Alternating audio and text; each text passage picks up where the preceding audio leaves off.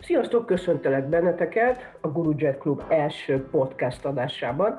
Nagy öröm számunkra, hogy most már ilyen formátumban is jelen lehetünk. Úgy tervezzük, hogy havonta egy-két adással fogunk jelentkezni.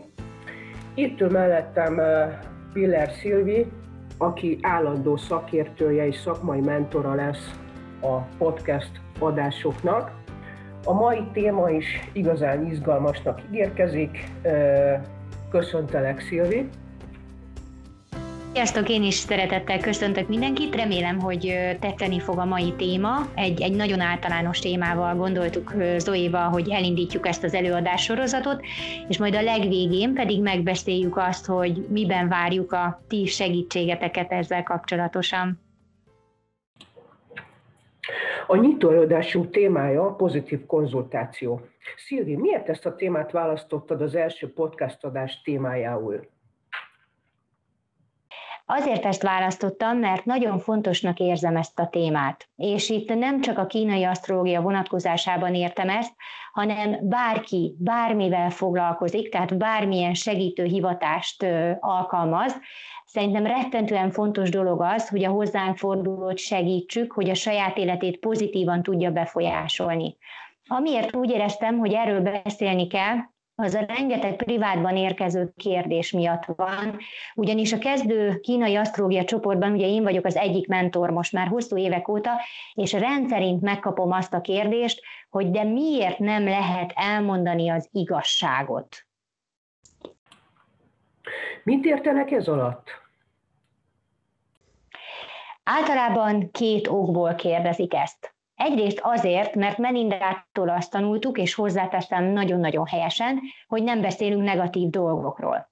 Ezzel szemben ugye megtanultuk az alacsony szinteket, és minden állásnak van alacsony szintje, minden horoszkóban találkozhatunk ilyesmivel, és ekkor fogalmazódik meg a kérdés az emberekben, hogy hát látom, hogy opozíciója lesz, és akkor ne figyelmeztessem a változásra, vagy bezárul a tűztükre, és akkor hallgassam el előle, hogy milyen üldözési mániája lehet.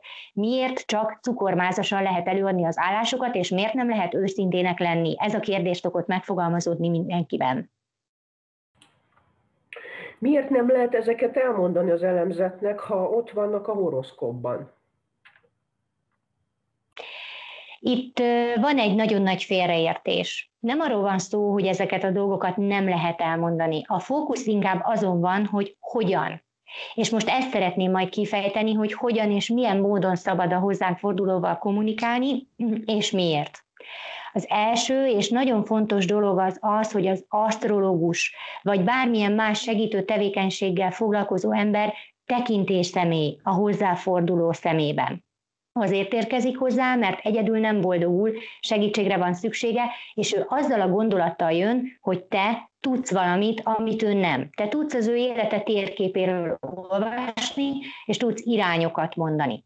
Ezért, amit te, mint asztrológus mondasz, az szűretlenül bemegy sokszor a hozzánk forduló nem mérlegel, nem gondolkodik el azon, hogy van-e abban logika, amit a segítő mond, ő tanácsért ment oda, és amit mondanak neki, azt elfogadja.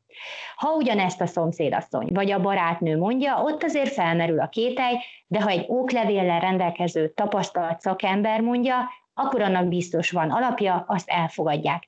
Ezért nem mindegy, hogy valamilyen negatív képet festesz le, vagy éppen pozitívat mert bármennyire is hihetetlen, az elemzet abba az irányba fog menni, amit te mutattál neki. Ha negatívat, akkor abba, ha pozitívat, akkor pedig abba. A tudattalan nagyon ügyes ebben, ezért hangsúlyozta ki Melinda is annak idején, hogy mi gondolatcsírákat ültetünk el, és nem mindegy, hogy mi kell ki abból. A második nagyon fontos dolog, ami miatt nem közölhetünk egyértelmű tényeket, az onnan ered, ahonnan az a gondolat is, hogy látatlanban nem elemzünk. Ugyanis az elemeket, a struktúrákat, az állásokat egy ügyes asztrológus nagyon jól látja. De azt nem látja, hogy kiérkezett ezekkel az energiákkal hogy az adott ember milyen szinten tudja működtetni az energiáit, melyik állással van gondja, mit tanult meg eddig, mivel nem jutott dűlőre. Én a képlet alapján nem tudhatom, hogy éppen melyik állás okozott nála fájdalmat, elakadást, és hiába van egyszerre jelen öt konstelláció, ha ő négyet magas szinten működtet, azoknak a pozitív hozadékát használja, és csak az az egy az, ami számára nehézséget okoz. Ha ő nem mondja el, hogy mivel van problémája, én nem fogom tudni, hogy az ötből éppen melyik az, vagy éppen mennyi az, ami neki problémát okoz. És ezért nem fogjuk tudni azt sem, hogy a jövőben mivel lesz problémája. Tehát hiába látunk ott ö, ö, opozíciót, vagy bármit, nem tudhatjuk, hogy, hogy az, az, azzal az állással ő egyáltalán lesz-e problémája. Meg fogja élni a negatív oldalát, hogy éppen melyik jövőben érkező tanításból melyiket mennyi idő alatt oldja meg. Lehet, hogy már tranzitban érkezett olyan tanítás, és könnyen lehet, hogy ő már azt valójában meg is oldotta. Tehát igazából nem tudhatom azt, hogy ő neki lesz-e vele problémája, meg fogja élni a negatív szintet, és ezért nem mondhatok előre neki pusztán negatív történéseket, mert lehet, hogy könnyedén tovább lép. Tehát például jön egy opozíció, egy szerencseoszlopban érkező opozíció, erre majd fogok mindjárt példát is mondani, és könnyedén lehet, hogyha ő együtt mozog az energiákkal, megérkezik a változás energiája, és ő szépen együtt mozog, megérik benne a változás, változtat, és marha jól éli meg. Na most én akkor hogy mondhatnék neki előre olyat, hogy ilyen-olyan bajod lesz, mert elakadsz, mert bármi ilyesmi, hiszen nem tudhatom előre, hogy ő azt hogy fogja megélni. A harmadik nagyon fontos dolog pedig az, hogy az az ember azért érkezett ahhoz a segítőhöz, mert valami nem jó az életében. Tehát valamit rosszul csinál, segítséget kér, hogy hogyan változtasson, hogy min változtasson, hogy neki jobb legyen. Nem azért megy oda, hogy még jobban a földbe legyen döngölve. Ugye Melindától azt hallottuk a tanfolyamon mindig, hogy egy tető sem javult meg még attól, ha még hármat ugráltunk rajta, és ez így van elrontani az életét mindenki el tudja egyedül is. Tehát ahhoz nem kell segítség, az tök jól megy. Asztrológushoz azért mennek az emberek, hogy segítséget kapjanak ahhoz, hogy hogyan lehet jobban csinálni. Pont ezért van ott az ember, mert rosszul csinálta. Nem mondhatod neki azt, hogy ó, oh, hát elrontottad, most ha mindegy, jövőre még szarabb lesz, készülj fel, beteg lesz, tönkremész, elválsz, hatalmas károkat lehet ezzel okozni, és most erre szeretnék néhány negatív és egy pozitív példát is hozni a saját praxisomból, hogy, hogy milyen, milyen esetek voltak, amikkel én találkoztam. Például volt egy lány, aki azzal fordult hozzám, hogy ő neki ő, tehát úgy képzeljétek el, hogy ő Jangföld napon és Jangföld hónapban született, és jött egy Jangfa szerencseoszlop, de még volt addig azt hiszem két év hátra. És ő elment egy kínai asztrológushoz, aki ránézett a képletére, és azt mondta neki, hogy készüljön fel, hogy két év múlva összeomlik az élete, ott akkora változások lesznek, el fog válni, ki fogják rúgni a munkahelyéről, és készüljön fel a legrosszabbra. Vége lesz. És ez a lány keresett meg engem, hogy Szilvi, most nézzél rá a képletemre, most tényleg így van, tényleg, tényleg én, én nekem totálisan tönkre megy az életem. Azt mondta, azt mondta neki ez az asztrológus, hogy depressziós lesz, és hogy, és hogy még lehet, hogy, hogy ha nem tud kijönni a depresszióból, akkor még, még az is lehet, hogy meghal. Tehát valami hihetetlen szörnyű képet festett le neki az asztrológus, és egyszerű yang-fa-yang-föld opozíció volt. Igaz, hogy az öneleméhez, igaz, hogy a hónaposzlopához, de most ki tudja, tehát a yang föld opozíció az egy hihetetlen belső energiát mutat. Az azt mutatja, hogy én meg akarom magam próbálni. Tehát, hogy, hogy ki akarom magam próbálni nehéz helyzetekben, mert van belső erőm, és én azt meg szeretném tapasztalni tudok változtatni, opozíció. De lehet, hogy az lesz, hogy jön a változás az életemben, és én, én fel tudok rá készülni, meg tudom oldani, ki tudom találni, hogy mit szeretnék változtatni, és tök jól élem meg. Tehát nem mondhatunk ilyet, hogy bármi tönkre megy, mert nem tudhatjuk mi előre. Aztán volt egy másik nagyon-nagyon durva eset, és ez a lány most a tanulótársak között van. Ő egy nyugati asztrológushoz ment el, és, és annyira szörnyű, tehát egy három órás konzultáción vett részt, és egy olyan szörnyű jövőképet kapott a nyugati asztrológiai jellemzésen, tarkítva betegségekkel, nagyon rossz élethelyzetekkel, hogy ő belekerült egy negatív spirálba. Egy olyan negatív spirálba, ami által ő daganatos betegséget tudott magának növeszteni, mindenkit elmart maga mellől, teljes, teljes depresszióba esett, totálisan belebetegedett abba, amit az asztrológustól hallott. És akkor azt mondta, mert aztán tavaly decemberben keresett meg engem, hogy igazából a napi egy percesekre talált rá, és azokat kezdte el hallgatni, és aztán kezdett neki megvilágosodni, hogy igazából ezt lehet másképp is, hogy ezt lehet jé, hogy ezt lehet pozitívan. És akkor így rátalált a kínai asztrógiára, és annyira megtetszett neki, hogy végül is beiratkozott Melinda tanfolyamára, tehát ő most már tanuló, és aztán végül egy konzultáció keretében megkeresett engem, és aztán átbeszéltük a kínai asztrógia képletét, pozitív szemlélettel, és azt mondta, hogy óriási löketet kapott, tehát, tehát azt úgy úgy fogalmazott, hogy olyan, mintha a rég elfelejtett játékbabáját lehoztuk volna a padlásról, leporoltuk volna, és a kezébe adtam volna újra ját. És a harmadik negatív példa, csak azért mesélem el ezt a harmadik példát is, hogy lássátok, amiről beszéltem, hogy szűretlenül bemegy az információ, még akkor is, ha az ember némi fenntartással kezeli, akkor is bemegy, és akkor sem tudja az ember kitörölni a fejéből.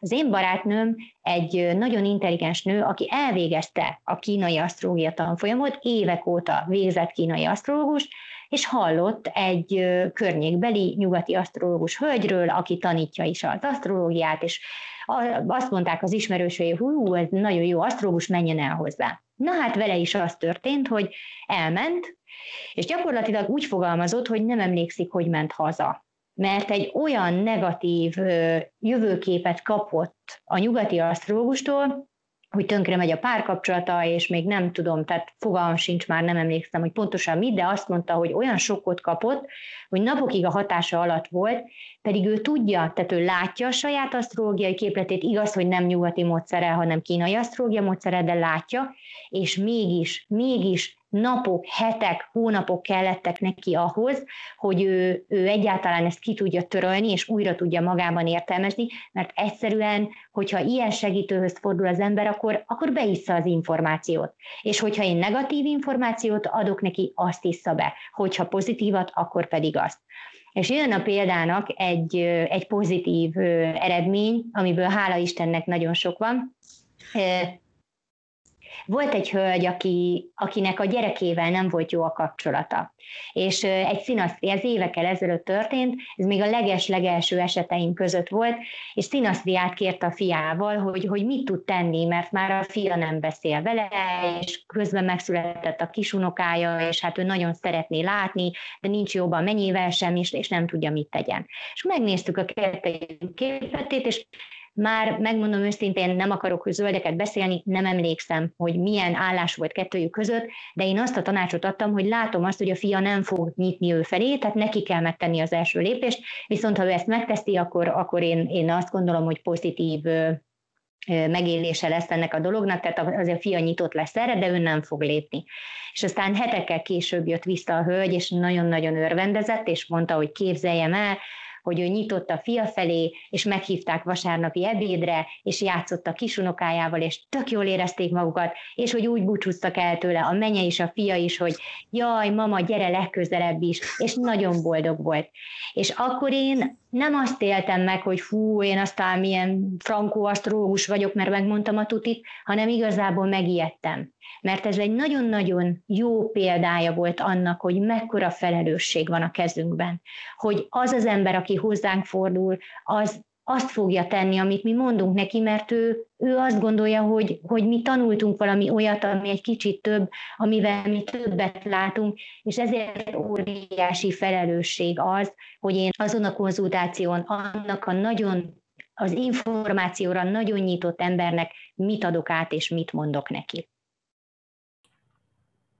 Most már értjük, hogy miért nem mondhatunk negatív dolgokat, de akkor mit tegyünk azokkal az állásokkal, amiket látunk a horoszkopban? Mit mondjuk a hozzánk fordulónak, ha megkérdezik például, hogy mi vár rá a következő szerencseoszlopban?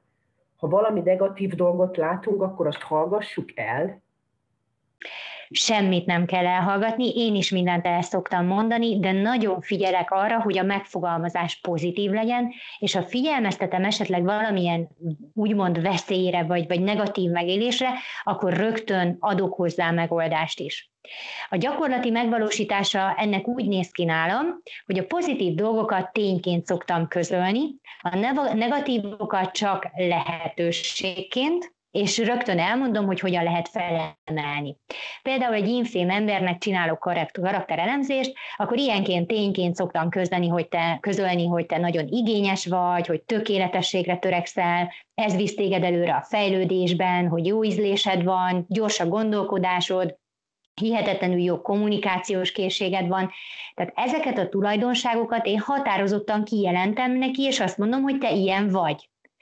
Persze tudjuk, hogy minden jegynek van alacsony szintje, a infém az lehet például gőgös, sértődékeny, tudálékos, és belefeszülhet a tökéletességbe, és ezekre a tulajdonságokra is felhívom a figyelmét, de, de csak úgy megemlítem, hogyha ha esetleg valaki kritikával él, akkor hajlamos lehet megsértődni, de azért ne utasítsd el, és gondold végig, hogy mert lehet, van léteznek mondjuk építő kritikák, lehet, hogy valamit meg tudsz belőle fogadni, tehát a sértődés helyett azért inkább, inkább hallgass végig, aztán majd meglátod, hogy esetleg foglalkozol-e vele, vagy vagy ha például úgy érzed, hogy valaminek csak te tudod a, a megoldását, és emiatt mondjuk feszültebb leszel, mert mondjuk mindenképpen a saját akaratodat akarod átvinni, akkor, akkor figyelj oda, hogy mondjuk mást is hagy érvényesülni, hallgass meg másnak a véleményét is, mert lehet, hogy közösen sokkal jobb megoldás születik. Vagy ha például erre nagyon-nagyon felszoktam hívni például egy infém embernek a figyelmét, hogyha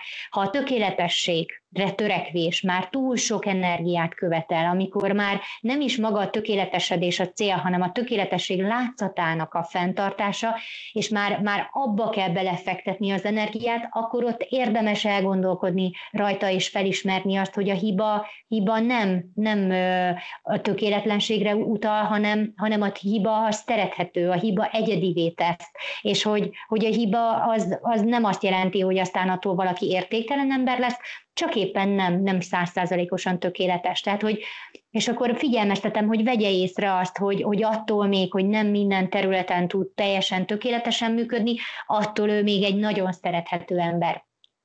Szóval remélem érzékelhető itt a két közlési mód közötti különbség. Tehát a pozitív dolgokat határozottan tényként közlöm, azzal az energiával, hogy ez így van.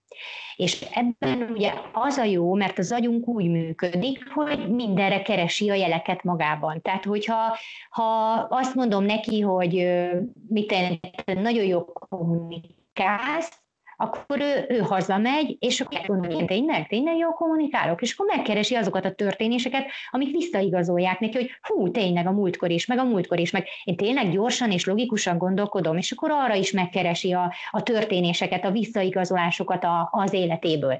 De hogyha én negatív dolgot tényként közlök vele, akkor arra is meg fogja keresni, és mert az agyunk így működik. Tehát ezért nagyon fontos, hogy negatív dolgokat ne közöljünk tényként, mert egyáltalán nem biztos, hogy ő sértődékeny, attól függetlenül, hogy infém, mert lehet, hogy már magas szinten éli, de ha én most azt mondom neki egy konzultáció, hogy már pedig te sértődékeny vagy, akkor vissza fogja keresni, hogy én tényleg az vagyok, és tényleg, és, és akkor, tehát, hogy le tudom húzni ezzel az energiával.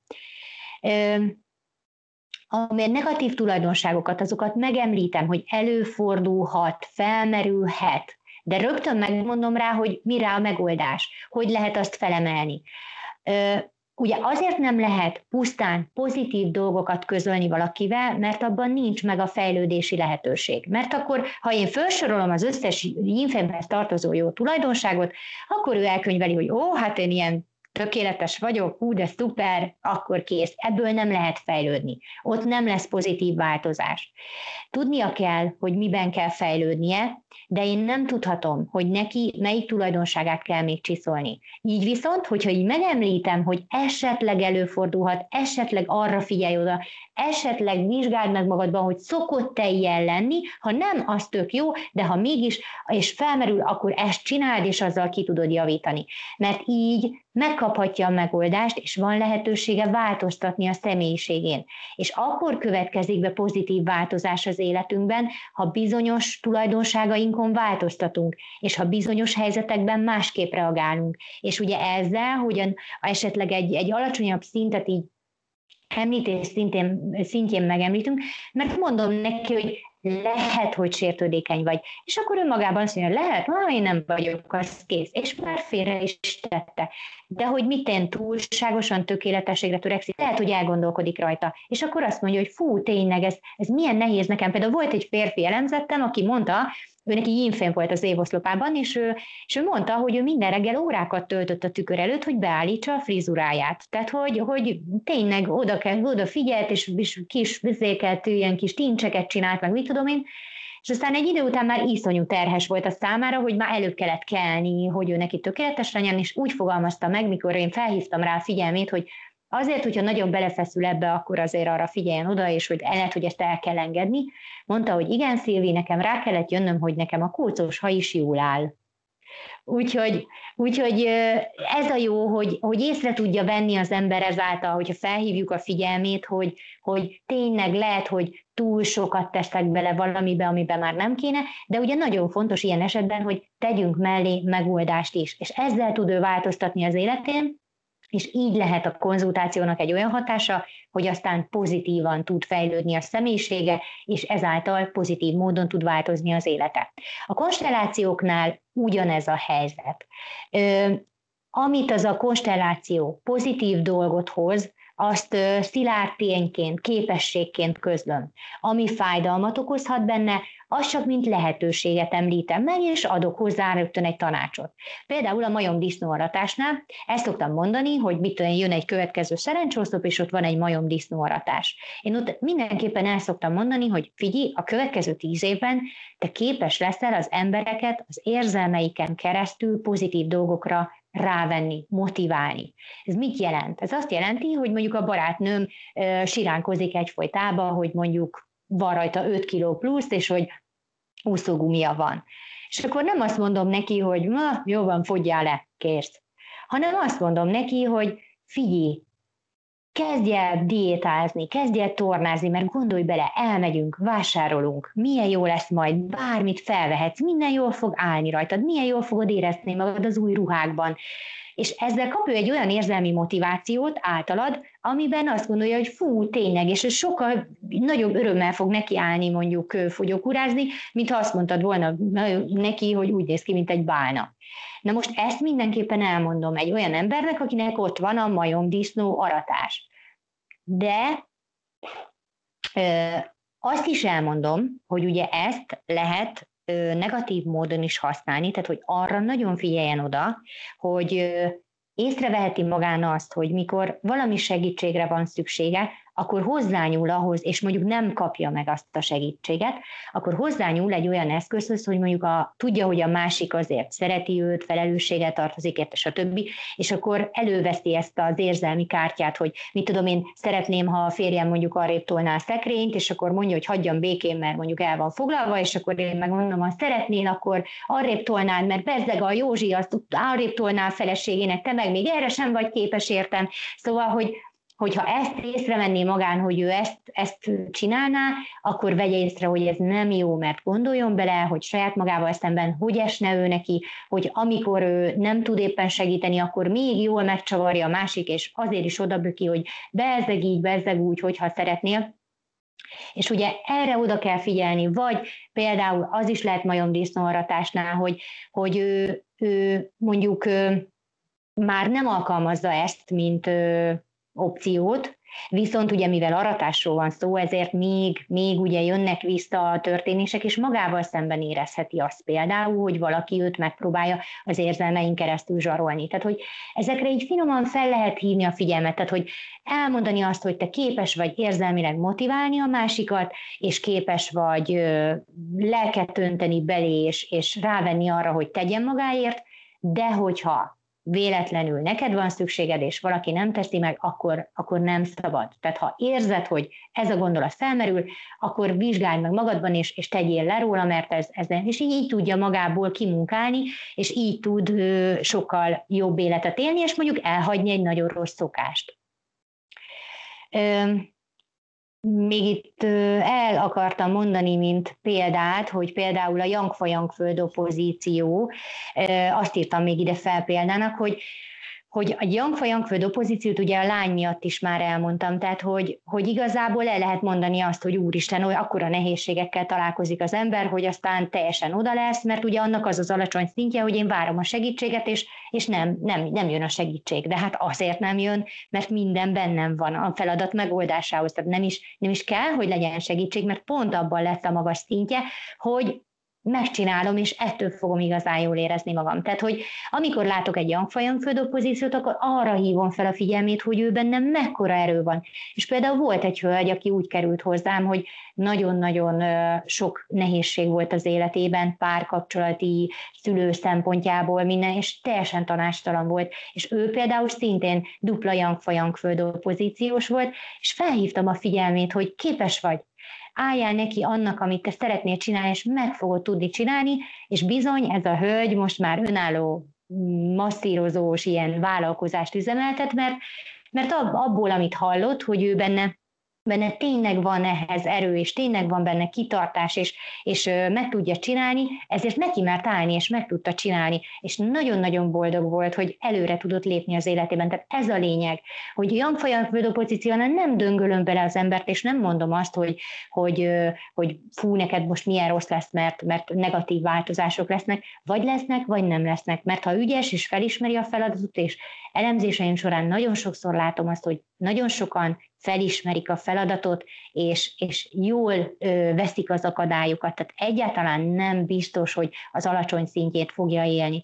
És ami még nagyon fontos, a változás, tehát egy opozíciónál a változás, az nem mindig külső fizikai változásról szól, nem mindig hoz ö, munkahelyváltást, párkapcsolati váltást, tehát a az opozíció az egy, az tényleg a változásnak az energiája, de a változásnak millió szintje van. Ezt nagyon fontos tudni. Tehát amikor látunk a képletbe egy opozíciót, az könnyen lehet, hogy egy, egy magasabb szintre való emelkedést hoz. Tehát egy, egy opozíció az egy inspiráció. Az azt mutatja, hogy azon a területen ne ragadjunk bele az energiába, azon a területen hozzunk be új dolgokat az életünkbe. És egy párkapcsolati területet ért opozíció, az nem egyenlő azzal, hogy mi szakítunk. Lehet, hogy, hogy eddig nem jártunk kirándulni, ezentúl meg fogunk. Lehet, hogy találunk egy új közös hobbit, és lehet, hogy sokkal szorosabb lesz a kapcsolatunk.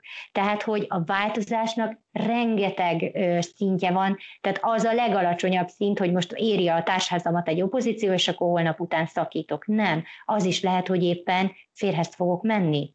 Tehát a változás ez nagyon pozitív is lehet. Tehát ez a lényege a pozitív konzultációnak, hogy azokat a lehetőségeket mondjuk el azokból az állásokból, amik ott rejlenek, a pozitív lehetőségeket. És persze kicsit említsük meg a negatívot, hogy felismerje az az ember, hogy tudjon min változtatni, mert ez az egész konzultációnak a lényege, hogy ő az életén azáltal fog tudni változtatni, amit mi mondunk neki, és nagyon fontos, nagy felelősség, hogy merre indítjuk el a változásban.